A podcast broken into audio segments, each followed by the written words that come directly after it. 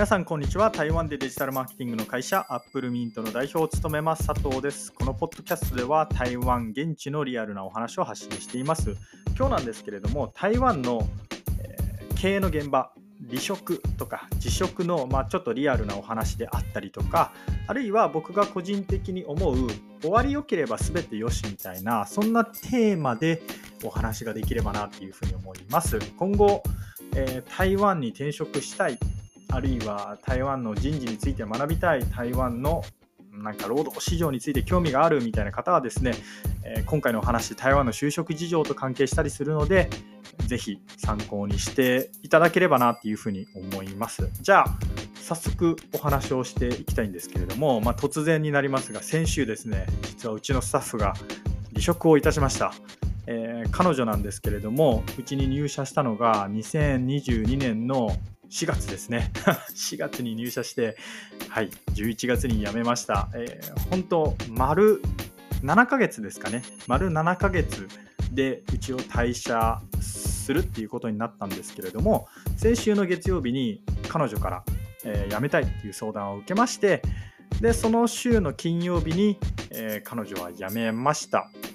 もともとですね、その先週彼女が、えー、月曜日に僕に対して辞めたいって相談をした時はですね、えー、次の週の金曜日に辞めますみたいなお話だったんですけれども周りのスタッフに引き継ぎのお話とかをしたらですね、まあ、そこまで引き継ぐ仕事がなかったっていうことでで1週間で引き継ぎが普通に終わりそうだったんであじゃあ1週間で、えー、いいよみたいな感じで、えー、1週間その月曜日に相談して金曜日に離職するっていう運びになりました。彼女はですね、えー、気を使ってこう法律にのっとって、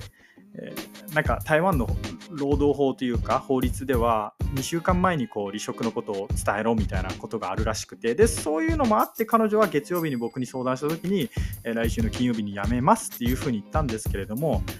まあ僕から見て客観的に見て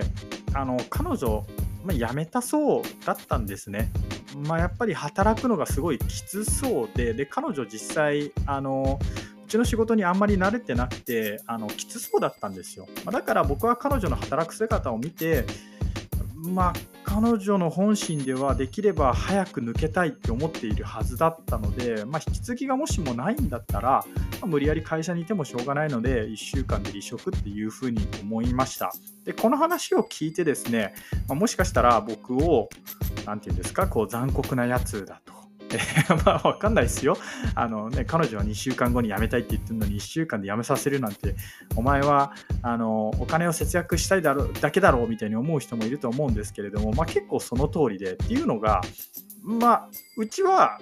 学校みたいになんかただでね、マーケティング、まあ、学校はただでじゃないんですけど、ただでマーケティングを教える機関でも何でもないわけで、まあ、もしもそのスタッフが必要ないのであれば、えー、当たり前ですけど無駄なコストをかける必要はないんですね。でしかも彼女も辞めたそうだったんでだったら1週間で辞めればいいじゃんっていうふうに、えー、思ったので、えー、1週間で彼女は辞めることになりました。で僕が思うに重要なのはこの後でこの時に辞めるスタッフに対して感情的になってしまうとまあ、良くないのかなっていうふうに思っています。というか僕が以前ですね、まあ、すごい、えー、こういった部分感情的でした。今でも結構感情的にはなるんですけれども、まあ、少しは落ち着いたかなっていうふうに思います。例えば、うんそうですね、一例をお伝えすると、ボーナス前に、えー、社長あるいは部長に対して辞めることを伝えたら、えー、ボーナスを渡さないっていう中小企業の社長さんとかあるいはま部長さん多分いると思うんですね。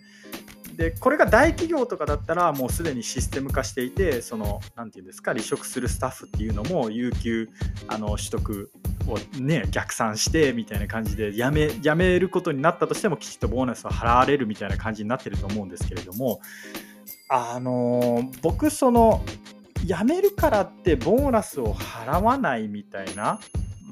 あるいは辞めるからボーナスを払う前に辞めろみたいに言うっていうのはちょっとどうかなみたいに思っていてっていうのがだってボーナスってその人が過去に頑張った分に対するその対価じゃないですか。でなので僕こういう時こそ、えーまあそのねボーナスを無駄金って考えたらちょっとそりゃ無駄金っちゃ無駄金かもしれないんですけれどもでも僕そこ最後ぐらいはちゃんとしようよっていうふうに思っていたりとかします。っていうのもちょうどこちょうどですねあのこの前の水曜日その先週月曜日に彼女を辞めました。で金曜日にあごめんなさい先週月曜日に彼女は僕に辞めたいと相談が来ました。でその週の金曜日に辞めました。でその週の、えー、水曜日この前の水曜日ですね。この前の水曜日に実は打ち上げがあったんですよ。ここ数週間僕ら連続であのお客さんの展示会をしてめちゃくちゃ体力的にきつい日々が続いたので、まあ、僕としてはそれをねぎらおうと思ってですね結構あのまあいいホテルのビュッフェみたいなのを予約したんですよ。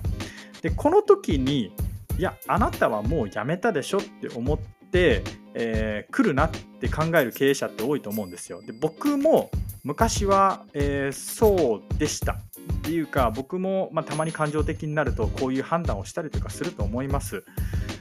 ででも今回僕が思ったのはいや今回の打ち上げっていうのはその連続で展示会を手伝ってくれたスタッフに対するねぎらいなわけででその中には離職したスタッフもいたわけだから当たり前だけどこのスタッフがもしも嫌じゃなかったらまあ、えー、このビュッフェの夕食会に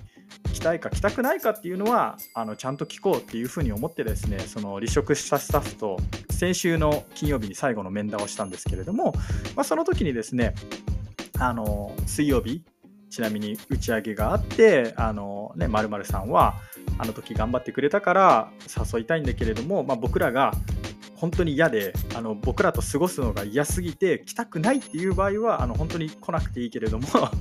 そうじゃなかったらあの来るみたいな話をしたら、まあ、幸いにもですね彼女は、まあ、僕らのことをすごい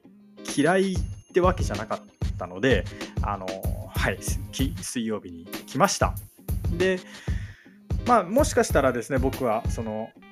利用されているというか彼女はただただ美味しい、えー、食事を食べたかったっていう人もいるかもしれません。それはそれでいいと思います。ただですね僕はあくまでその